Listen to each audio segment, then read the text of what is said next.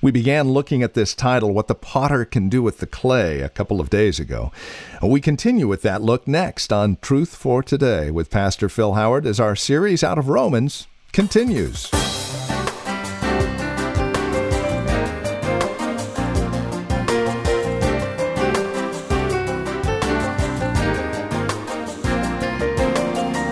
Israel's past, present, and future.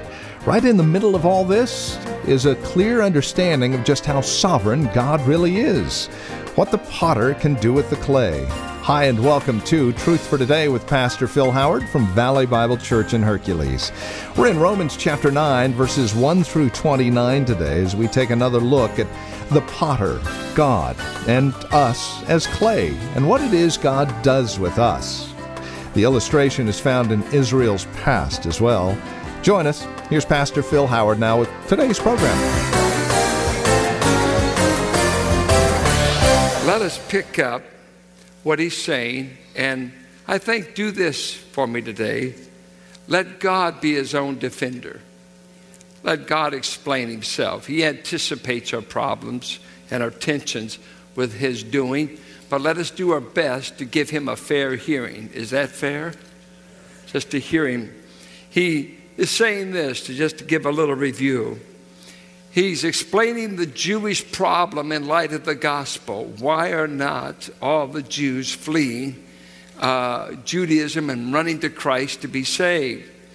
And uh, with all their privileges as a chosen people, why are they not uh, just wholeheartedly embracing Christ? And he begins to explain that uh, we're saved by grace and not by race. It doesn't, being Jewish doesn't make you saved. You're saved by grace, not by race. And so he's saying being Jewish doesn't guarantee heaven for you any more than being Gentile. But of course, he's dealing with that Jewish problem. Then he says, Let me illustrate to you that just being a physical descendant of Abraham doesn't mean you know God and that you are in the promised line. And he begins to talk about God's sovereign choices in the patriarchal families. And he said, with Abraham, he had a child by Hagar, Ishmael. Was he in the promised line? No. God wanted the promised line to go through Sarah and in the birth of Isaac. God's divine choice. That's the way he wanted it. That's patriarchal history. Every Jew would know that. Then we go to the next line in the family tree, and we go to Isaac. And he and Rebekah have a set of twins. And when they are to be born, God said that the younger would rule over the older. And so God made a choice again.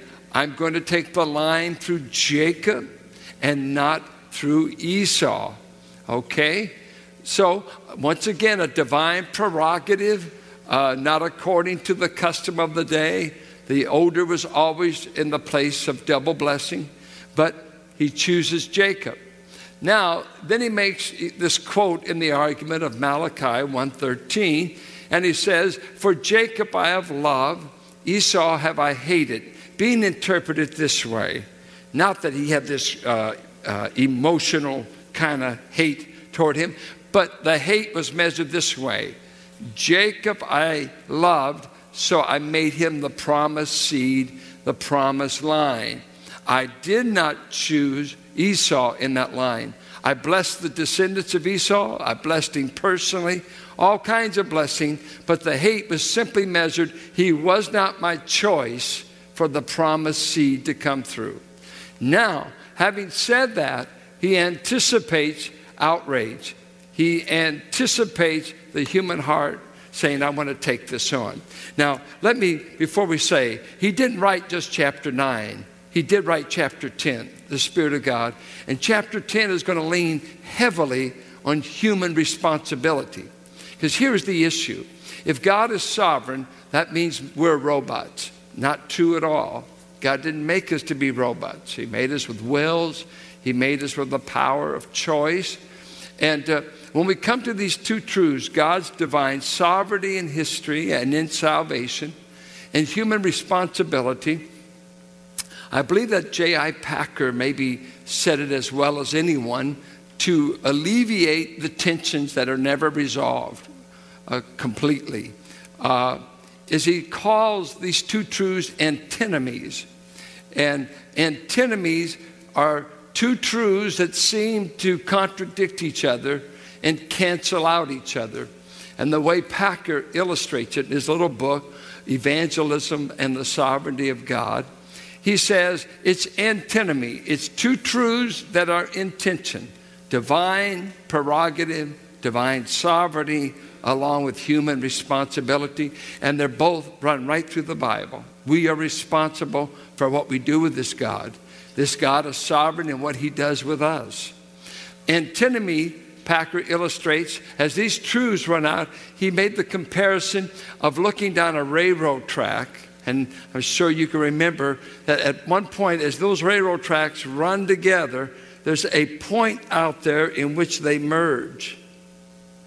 And they seem to be one if you look down far enough. And he's saying, right now we see the tensions of these truths, but at some point in God, they both harmonize, they both come together completely. And so Paul is going to pick up the Jewish lostness and the Gentile lostness at the end of chapter 9, they're carried all the way through 10. They are rejecting the gospel. Let me say this to you. The only way you'll ever know if you've been chosen by God is if you believe the gospel. That's the only thing you get. Did you believe the gospel? Do you receive Christ? As long as you say no, you can just count on the fact it would matter what else had happened, you would never know that you're a Christian and you would not be a Christian. So don't just go to say, there was three views, by the way, and then I'm going to look at the text. Josephus says during the time of Christ, there were three views on human responsibility and divine sovereignty. Now, this is before Arminius. This is before Calvin. This is before all of us wiseacres have figured it out. No one's figured it out to everyone's satisfaction. No one.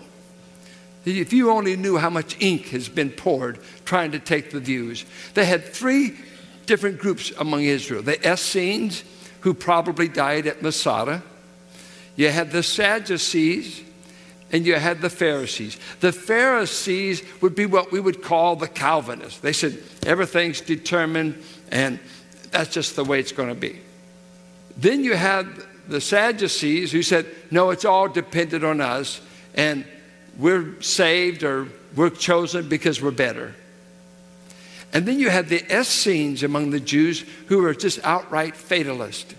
Who said, everything's been determined, what will be, will be, so let's not worry about being good, bad, or indifferent. It's just all prefixed. There's no need of even being involved. And we have the same kind of tensions here.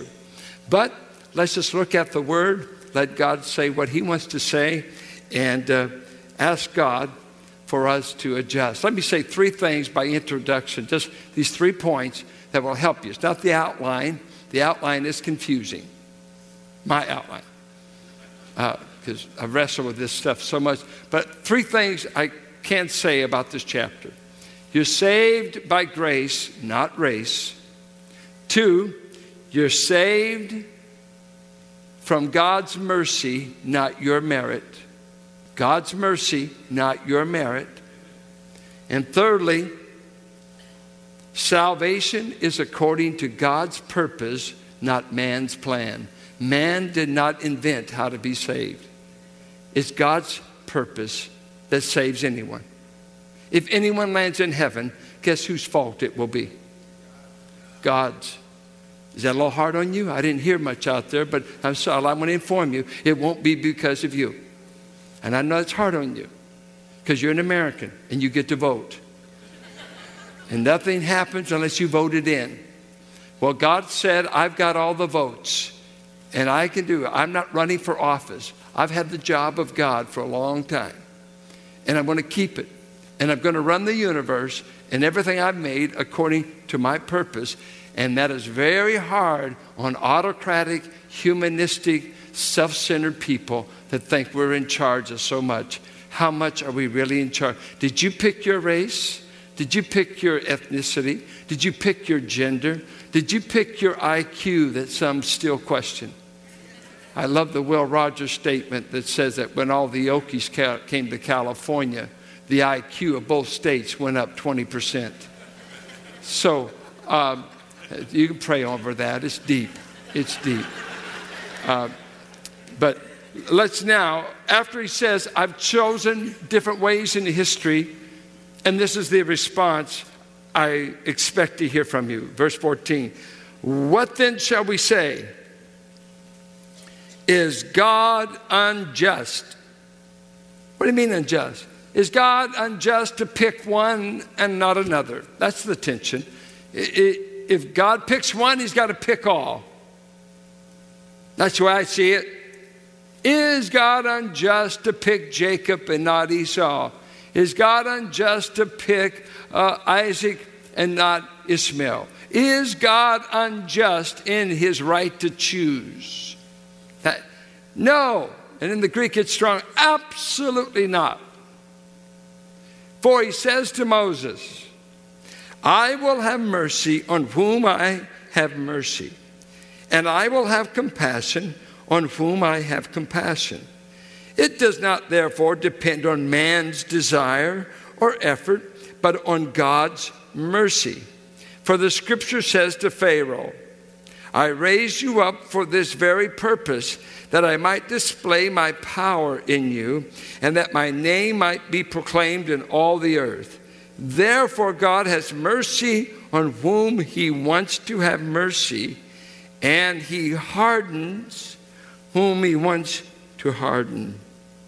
Here's the issue he's saying God is free to show mercy to whomever he will. He is under no moral obligation to show mercy to anyone. Now, you've all studied the book of Romans thoroughly, haven't you? Hearing me, you've got it memorized. You're sick of the book. You're sick of it if you don't, if you don't understand it.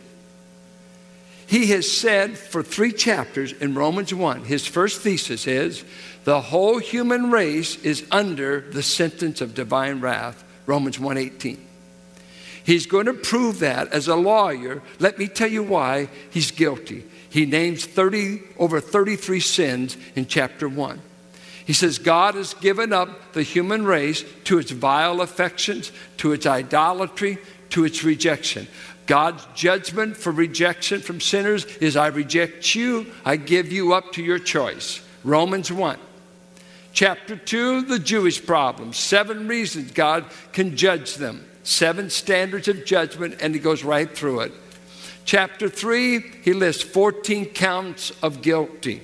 All, none righteous, no, not one. They've all gone astray. Their feet are swift to shed blood. Their mouths are full of the venom of asp. And he goes on and on. Therefore, we conclude that all are guilty before God, Romans 3:20, that every mouth might be zipped up in the presence of God. Say, guilty as accused.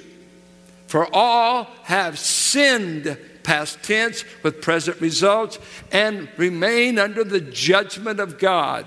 Outside of Christ, we were all candidates for divine judgment. We were children of wrath, Ephesians 2 3. According to John 3 36, unbelief, we were abiding beneath the wrath of God as unbelievers. At any moment, God could have let us go to hell because we were there outside of Christ. We were children uh, under the wrath of God. It never fell on us completely but we were outside of Christ. So God is dealing with a race of rebels, a race that rejected Him, a race that doesn't want Him, a race that ate the fruit in the garden, and God said, I owe you what I promised death. That's what I owe you to be just. God owes justice to everybody he owes mercy to no one. Get that principle. He owes justice to everybody. Everybody has got to get justice, or God violates his character. He owes mercy to no one. Do you get that? Why? Because God is not dealing with a race of nice people. In his view, he's dealing with a race that rebelled against him, a race that will not obey him, a race that's gone in its own way, and he spent three chapters in Romans laying that foundation. Man is condemned before God. God is dealing with sinners and rebels. Now, watch this. Here's the bigger problem.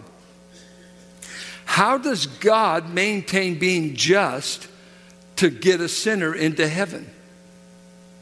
How can God maintain his just character and let the guilty go free? That's the bigger problem.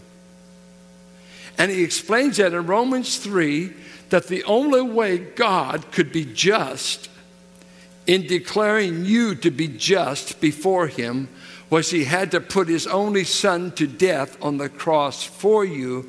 And the death of Christ was as much for God the Father as it was for you because Christ protected God's character of justice or righteousness. God maintains. How is that? I am right to myself because I said I would sentence the one that rebels. I would give death to the one that sins. How, well, how could you give us heaven then? I will give my son in their place, bear their punishment. Thus I keep my word. I judge sin. I execute death on the sin bearer. So the penalty has been carried out. I am free now to give a gift because the debt's been paid for the sinner, and I can give you the gift and still remain just. Do you understand that? That's the argument of Romans 3. Uh, that's the argument of Romans 3. That's the gospel. That's the gospel. God made the second person of the Godhead a true sin bearer for us because we were not nice people in His sight. We were guilty sinners. Now, here's the next thing. Now, now watch, this is the rub. But now that God is just to save whomever He will, who will He save? Well, He says it will require mercy. And I just want to, don't always do this. I want you to look at a great passage just to see this in Titus, Titus chapter 3, what he says. Turn there, it's a few streets over to the right. Okay, Titus 3, verse 3. At one time, we too were foolish, disobedient deceived and enslaved by all kinds of passions and pleasures. We lived in malice and envy, being hated and hating one another. But when the kindness and love of God our Savior appeared, He saved us not because of righteous things we had done, but because of His mercy. He saved us through the washing of rebirth and renewal by the Holy Spirit, whom He poured out on us generously through Jesus Christ our Savior, so that having been justified by His grace, we might become heirs, having the hope of eternal life. God saved us by His mercy. Now, what He's saying here, and this is the rub I will have mercy on whom I want to have mercy. Nobody dictates to me who gets it, nobody merits it. Nobody uh, counsels me about it. That is my free prerogative as God. And then he goes on to illustrate it. Let me give you an example, Israel. I had mercy on you and I had mercy on Moses, but I decided to harden Pharaoh's heart. How can that be? What do you accomplish through that? He says, I'm going to display my power even in men and women who never put faith in me. I'll still get glory. I want to display my power. I want to display how great a God I am. And let me give you Pharaoh. Now, uh, have, are any of you reading through the Bible? Anybody in the book of Exodus? Have you read it lately? You read from Exodus 4 through chapter 12 of the 10 plagues. You know, now let's, let's see this. Did, did God know that Pharaoh would not ever give up? Think so? Why did he give him 10 opportunities? And he's patient. He's going to say he's patient with people who don't believe. 10 times. He could have told Pharaoh right up front. He says, By the way, Pharaoh, let my people go, and I'm going to have Moses put out his rod, and I'm going to fry you. Didn't. He just, small plagues that keep growing in intensity. And Pharaoh says, it's going to cost you your firstborn son. Why don't you let them go when the frogs come? Why don't you give up at the gnats? Give up when the Nile turns into blood. Just, just let them go. If you'll let them go, you're okay. I'm going to spare Egypt any more plagues, and I'm going to spare your life, Pharaoh. All you got to do is let these people go. Ten times God appeals to him. And you see in the record, there were times that Pharaoh hardened his heart, fewer times than God hardened his. And the hardening is, I'm going to leave you in your stubbornness. I'm going to leave you in your stubborn disposition to choose against me. I'm going to harden you so that your decision you won't reverse. You're hardened in your opinion. You're calloused in it. You won't reverse no matter how much pain, no much how many hailstorms come, no matter how many appeals. You are stubbornly going to reject my appeal to you. And I'm going to decide to just harden you and let you do what your stubborn heart wants to do. When you read in Revelation 14 through 16, what's an amazing thing when the plagues are being poured out on the earth, over and over it says, and men curse God and refuse to repent. Curse God, refuse to repent. You know what I think might be the most alarming thing about the thought of hell? Is hell is a place of non repentance. No one ever changes their mind. You want proof of that?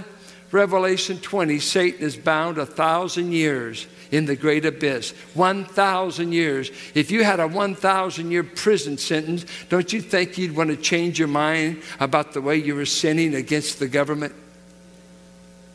And a thousand years, he's uncorrected. He goes right out and he leads another rebellion because man and demons are so stubborn in their rebellion toward God that bring plagues bring pain, bring suffering, bring hell, I will never change my mind. I don't want to be here, but I'm not going to change the reason I'm here. I still don't like you, God. I still am stubbornly opposed to you.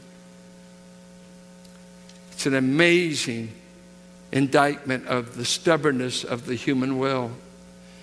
But he says, I choose to have mercy on whom I will and when I showed Moses my glory, I passed before him. And one of the manifestations of who I was as the God of Israel, I'm a God of mercy that spares people what they deserve and a God of compassion. But I must say this I am in charge of who I show it to. Nobody makes me be merciful. It's my choice. Do you like that man? No. I don't want that kind of God. Well, he thought you would object, so he raises another question. Verse 19. One of you will say to me, Well, if that's the way it is, then why does God still blame us? For he who resists, for who resists his will? If God's got his choices, other, uh, we might as well just go and sin. It, it, everything's fixed, everything's fatalistic. Uh, I can't change anything anyway. It, it's your fault, God. It's your fault that I'm like I am because you created me to sin. No, I didn't. I've never tempted anyone to sin. I'm not the origin of sin. I've only permitted you to sin, but I am not the creator of sin. That'll bring us to the end of our time today here on Truth for Today with Pastor Phil Howard from Valley Bible Church in Hercules. Our series is called Israel's Past, Present, and Future, taken from chapters 9, 10, and 11 of the book of Romans. It is available if you ask for it by name. Just ask for Israel's past, present, and future, and we'll send it out to you for a gift of $15 or more. And this is an 8 CD set, by the way. If you would like the entire 47 sermons out of the book of Romans, that is available for a gift of $100 or more. And again, all of these gifts are tax deductible and they go right back to the radio broadcast. If you would like to be a TFT sustainer, we would love to hear from you. You see, it's through your gifts and donations that we're allowed to continue the ministry here on KFAX. And as a TFT sustainer, no matter the size of your gift, and nothing is too small or too big, we'll send you a quarterly newsletter, a once a year special gift. You'll also have access to Take a Break with Pastor Phil, the weekly video devotional. Call us for more information and all of the details. 855 833 9864. That's 855 833 9864. You can also find out more about us at valleybible.org or write 1511 M. Sycamore Avenue, Suite 278, Hercules, California. The zip code is 94547. You're welcome to join us for worship as well. We meet at 9 and 11 here at Valley Bible Church in Hercules. Directions and information can be found on our website, valleybible.org, or again, give us a call, 855 833 9864. We do thank you for joining us today and look forward to seeing you next time we get together for another broadcast of Truth for Today with Pastor Phil Howard.